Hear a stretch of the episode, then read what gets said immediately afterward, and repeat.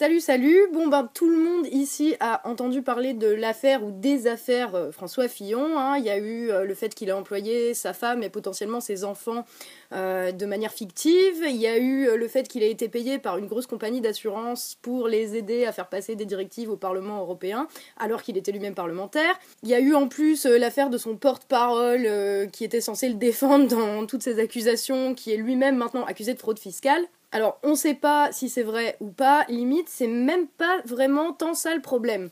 Euh, le problème, c'est que ce soit plausible, et limite que personne même ne doute que ce soit vrai, avant que la justice ait rendu son verdict. En plus, là, ça concerne un gars qui était en tête des intentions de vote à la présidentielle, avant cette affaire en tout cas. Euh, vous imaginez, euh, il y a 60 ans, euh, une affaire comme ça sur De Gaulle, enfin, c'est même pas envisageable. Au-delà de cette affaire, c'est plutôt le fait que ça provoque chez nous rien d'autre qu'un espèce de haussement d'épaule blasé, genre euh, ouais, je sais, qui est un peu grave. Un peu comme quand on apprend par Snowden que euh, les États-Unis espionnent le monde entier via euh, des nouvelles technologies. Bah ouais, bravo Colombo, c'est un scoop ça. Et ce genre de pratique, en fait, chez nos politiciens, c'est devenu bah, tellement quotidien que d'en apprendre des nouvelles, ça nous choque même plus. Et c'est plutôt ça, en fait, qui dit à quel point notre paysage politique est complètement déglingué que les faits en eux-mêmes de la corruption, des conflits d'intérêts, il y en a à toutes les échelles de l'État, et le fait que ça nous étonne même plus quand c'est révélé, ça dit quelque chose de la soi-disant euh, démocratie dans laquelle on vit. Ça veut dire que déjà, un, ils en ont absolument rien à faire de ce qu'on pense, hein, euh, quand ils se permettent de mentir, euh, je pense à Cahuzac qui disait les yeux dans les yeux, je n'ai jamais eu de compte en Suisse, ou au porte-parole défenseur de Fillon qui est aussi un gros fraudeur. Euh, tout ce dont ils se préoccupent, c'est plus leur élection ou plutôt leur poste en fait, parce qu'il y en a, euh, ils sont même pas élus en fait. Donc ils veulent juste garder euh, le privilège de pouvoir frauder tout en nous disant à nous de nous serrer la ceinture. Et le deuxième truc que ça dit, bah, c'est que nous non plus, en fait, on en a rien à faire d'eux, ou en tout cas de moins en moins, hein, qu'ils existent ou pas, ça a de moins en moins d'importance pour nous. Alors il y a pas mal d'experts qui tentent d'analyser le pourquoi du divorce entre les Français et la politique. Déjà, faudrait plutôt dire entre les Français et les politiques.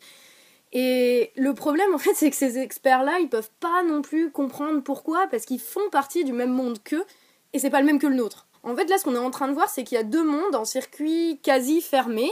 Euh, Il y a celui d'une caste minoritaire avec des privilèges qui se sentent légitimes à prendre des décisions pour tout le monde et qui trouvent ça normal d'en profiter, et celui de bah, 99% de gens normaux euh, qui sommes de plus en plus blasés, et il y a de moins en moins de contacts en fait entre ces mondes-là. Et quand il y en a, bah, ça fait que confirmer que un, ils vivent ailleurs et ils se pensent supérieurs à nous, et deux, nous apporte à nous la confirmation que ce monde-là, il est pourri jusqu'au tréfonds, que les structures de notre système, euh, elles sont fichues de telle manière qu'elles permettent que ce genre de pratique qui devrait nous choquer, bah, elles soient devenues banales. Mais il y a quand même une bonne nouvelle, c'est que quand on est conscient de ça, bah, on arrête de leur accorder du crédit. Et le système dans lequel on vit, quelque part, il est basé sur le crédit qu'on leur accorde euh, pour pouvoir leur donner notre consentement à nous diriger. Du coup, la réalité, là, elle commence à se dévoiler telle qu'elle est et pas telle qu'ils voudraient nous faire croire qu'elle est. À savoir que bah, c'est pas des dieux, ils sont pas au-dessus de nous, c'est des êtres humains, ils peuvent faire des erreurs, ils peuvent raconter des grosses conneries. En gros, que comme tout le monde, euh, comme nous, ils ont une part de mauvais,